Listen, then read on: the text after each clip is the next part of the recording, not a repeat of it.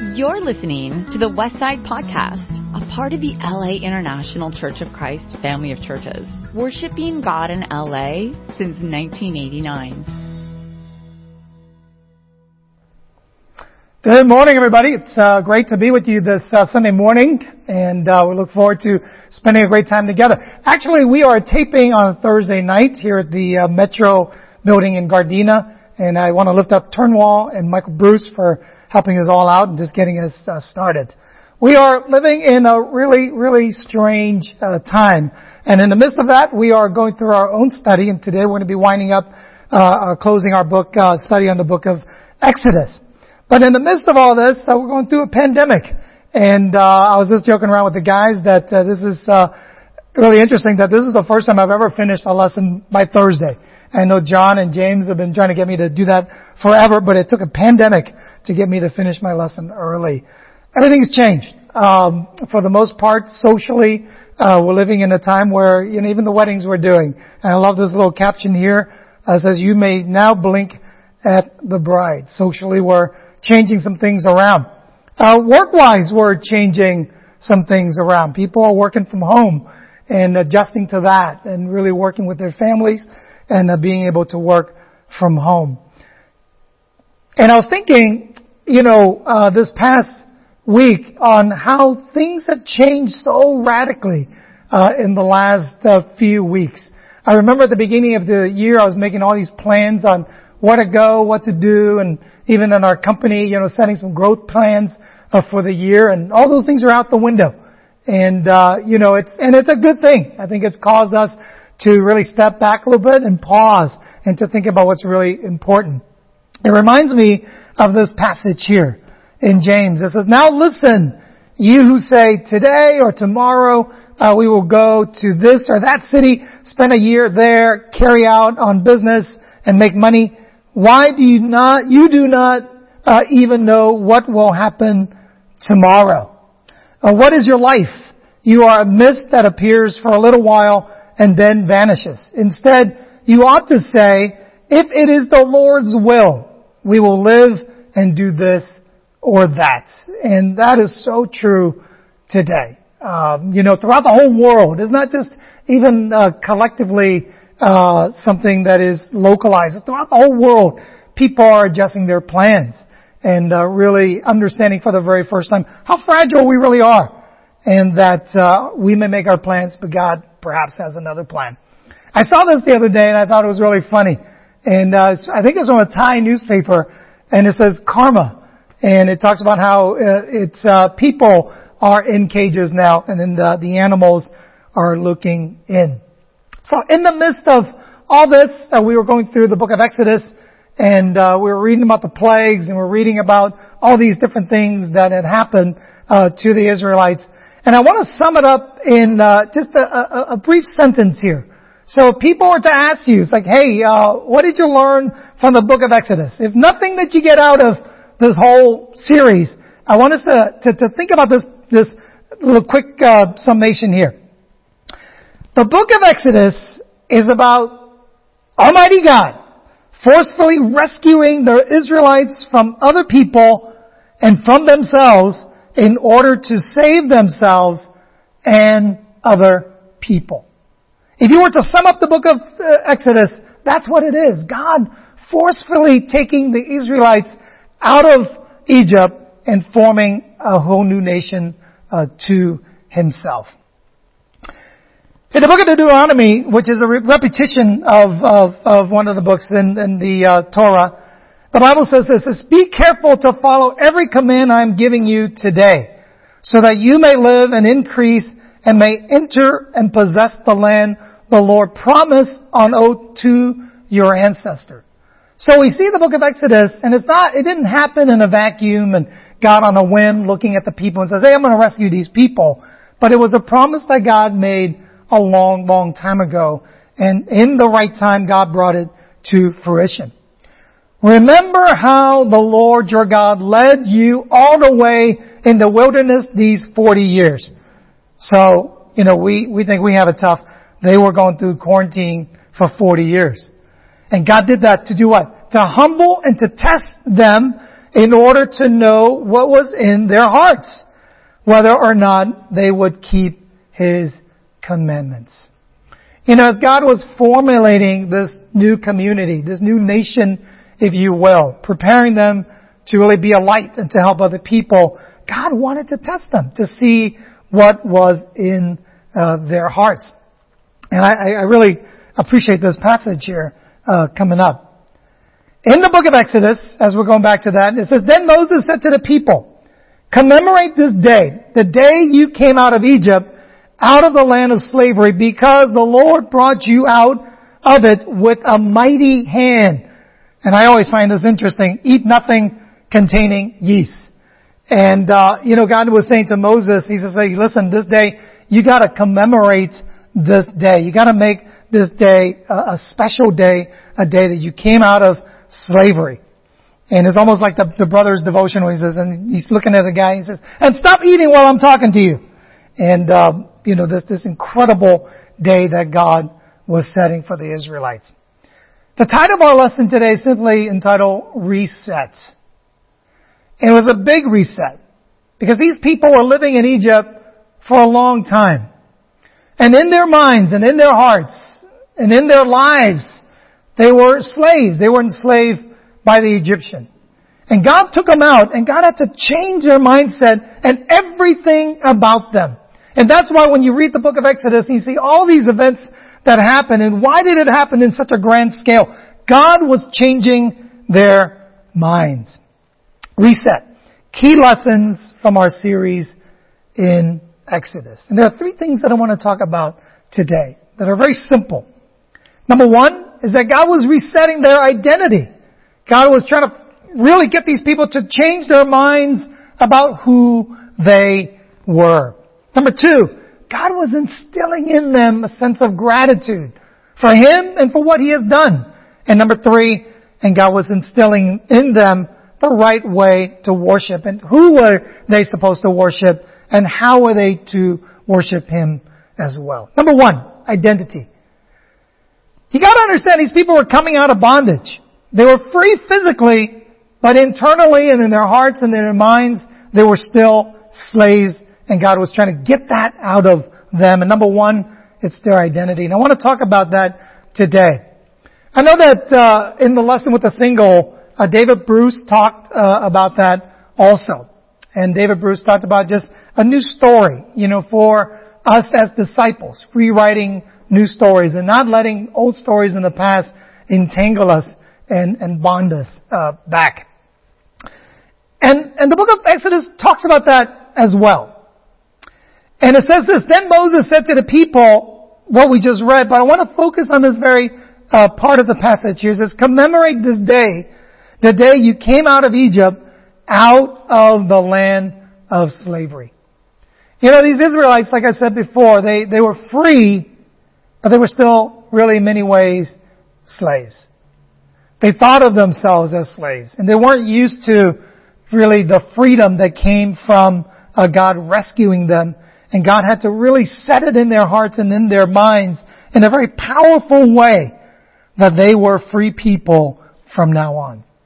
In Exodus chapter 14, in verse 29 to 31, uh, it reads this, But the Israelites went through the sea on dry ground, with a wall of water on their right and on their left.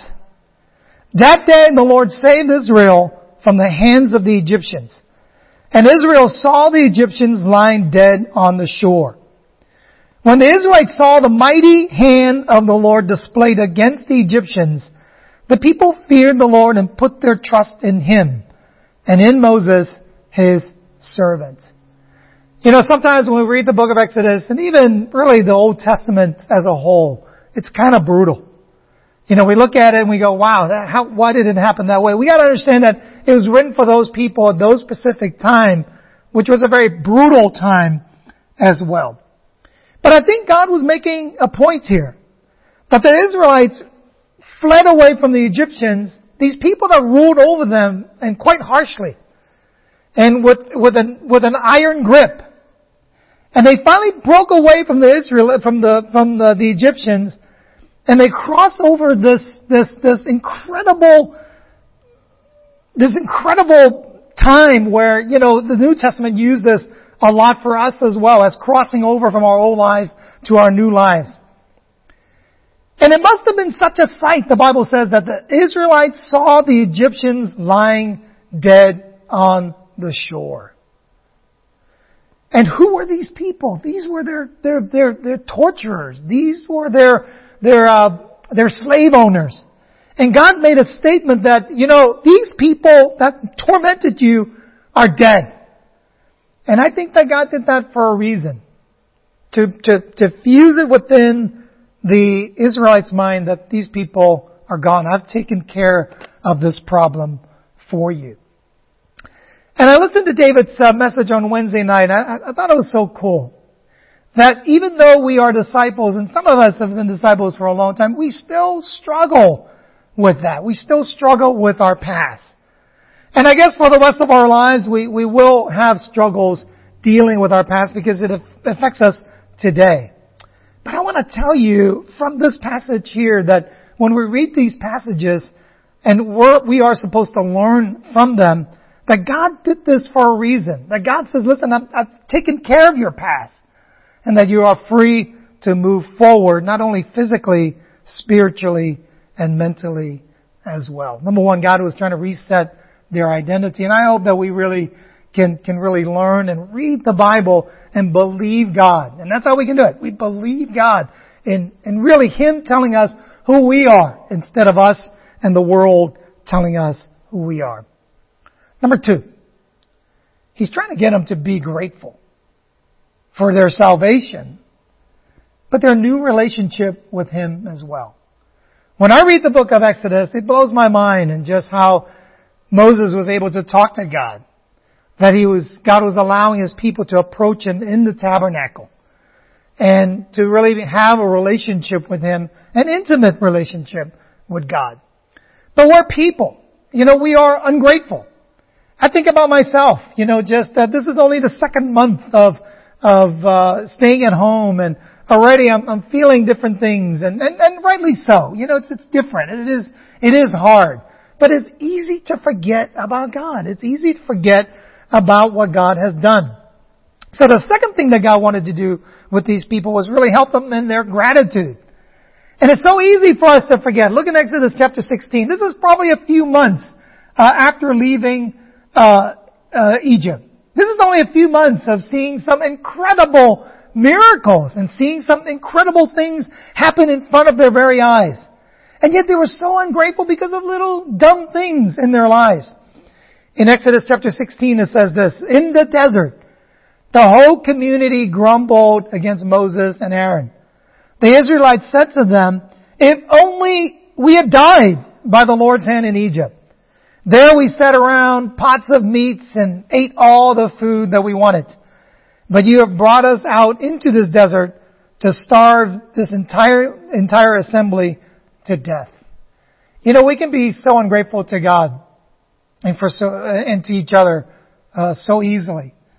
And sometimes we reminisce about our old lives even and we go, wow, it was, it was really good back then. Is it, was it really that good back then? Was it really true that they were sitting around, you know, eating pots of meats and all they can eat and, and life was so good? No, it wasn't right? They were slaves. And sometimes we forget that. I really appreciated uh, Oscar's testimony last week. And, you know, I remember a lot of things that Oscar talked about, but, but really the thing I remember the most was his joy and his zeal and just the gratitude that he had to God, that he tried all these different years trying, trying to do all these different things and, and trying to fill himself up with, with these different things that ultimately destroyed him. And that's what I remember from Oscar's uh, testimony last week was just the joy and the gratitude that he had to God. He, he didn't think about, oh, how good it was back then when I was sitting around and, and doing all these crazy things. He thought about what God was doing in his life. The book of Numbers uh, records this episode as well. And it says, if only we had uh, meat to eat, uh, we remember the fish that we ate in Egypt at no cost. Also the cucumbers and the melons and the leeks, the onions and the garlic. But now we have lost our appetite and we never see anything but this manna. You know, this new situation, it, it does cause us to adjust. It does cause us to make big adjustments in our lives. And I think the one way that we can really make great adjustments and, and really during this time is through gratitude. And I want to encourage us to take the time to, to write down, now that we have a little bit extra time, perhaps write down some things and take a walk and think about the things that we are grateful for, our roommates, our spouse, you know, our children, and, and really focus on those things. And last but not least, obviously for God and His, His, um, His provision for us uh, through this time. Was it really that great back then?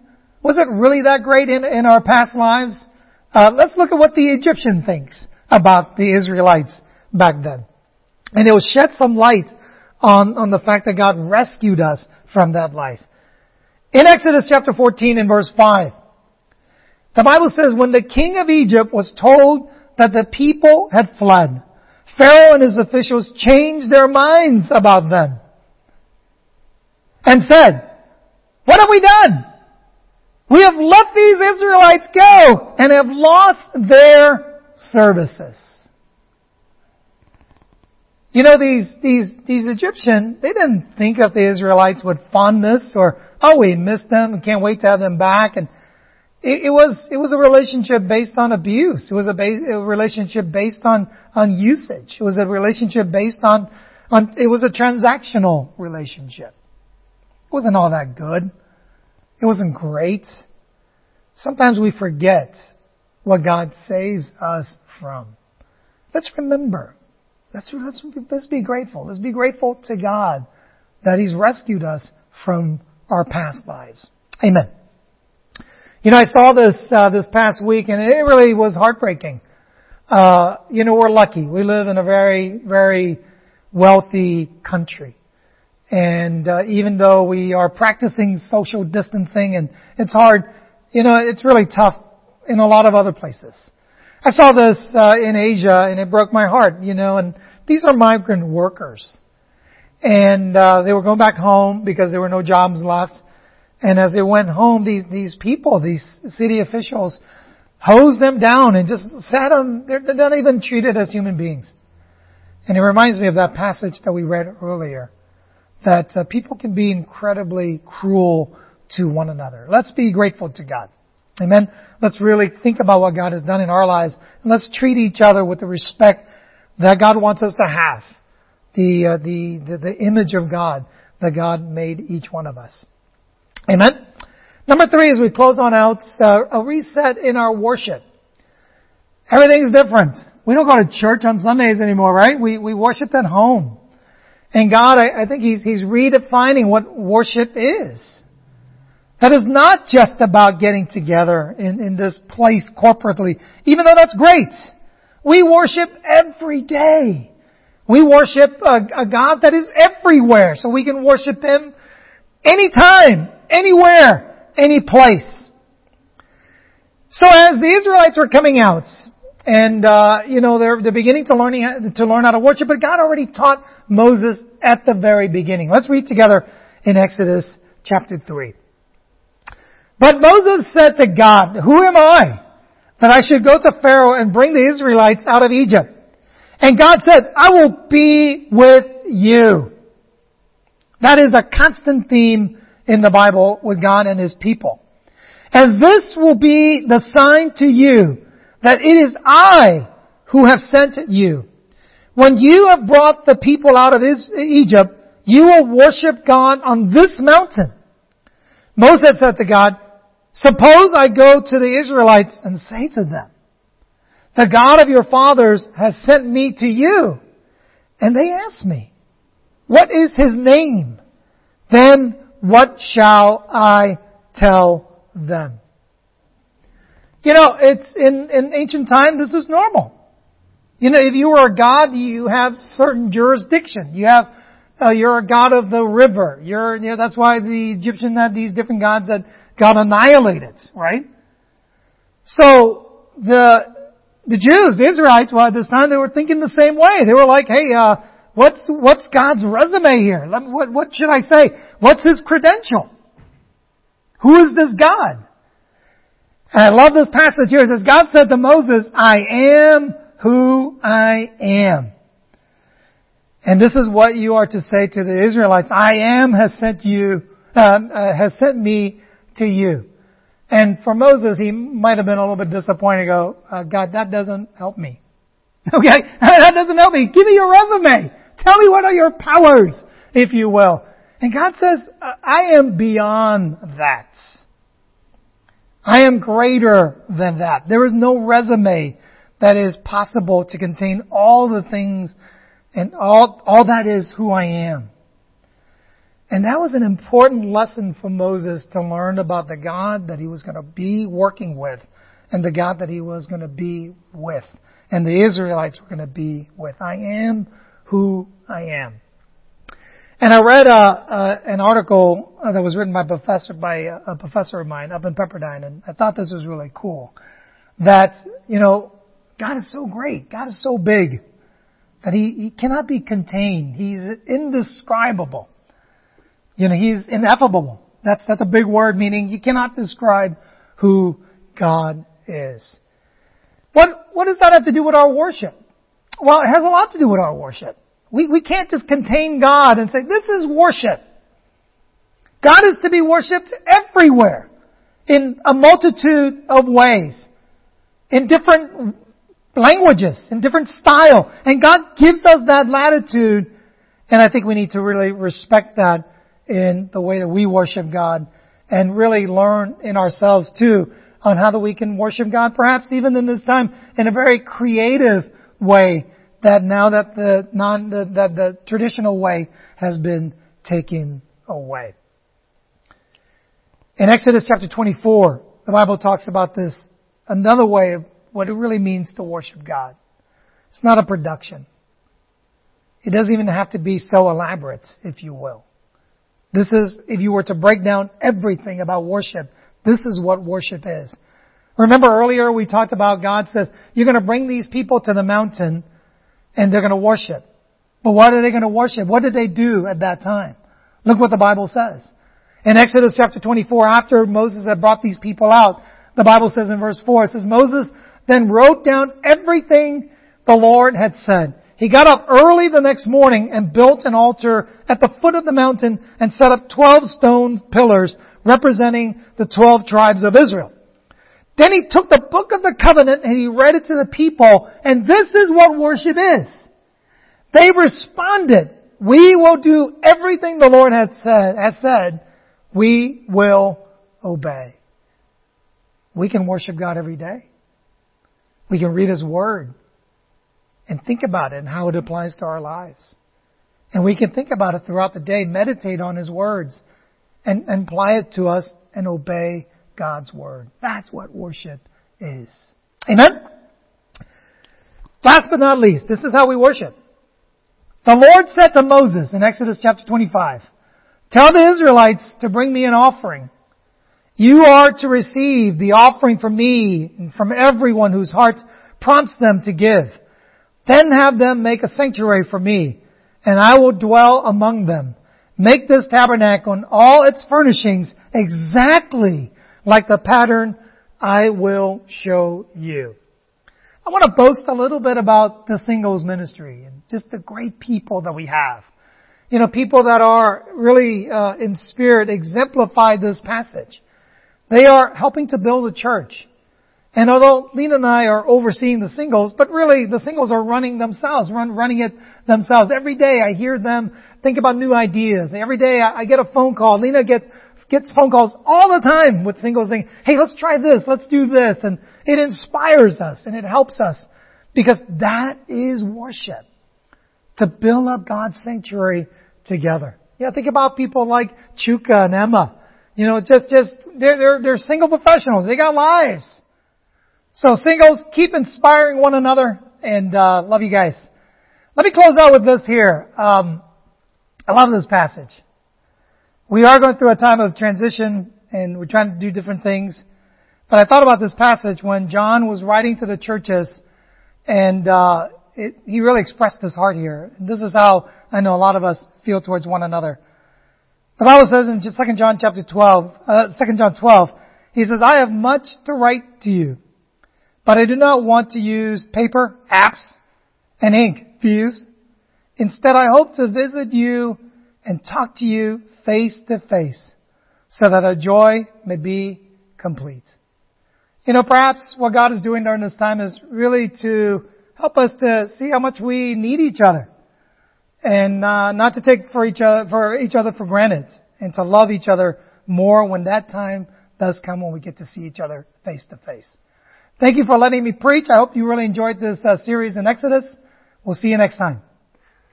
Thank you, Ken, for giving us the full breadth of Exodus, uh, the power of how uh, God gave the Israelites a reset for their entire life. And we know that in our lives today, Jesus gives us the reset. And so as, right before we take communion, I want to read 2 Corinthians chapter 5 verse 17. And we read there, it says, Therefore, if anyone is in Christ, the new creation has come. The old has gone, the new is here. And just like God in His mercy and grace delivered Israel out of the hands of Egypt, uh, freed them and gave them a reset in their life, the cross, the death, burial, and resurrection of Jesus gives us a reset. Not just one time in life, but every day God gives us a chance to start anew through the blood of Jesus.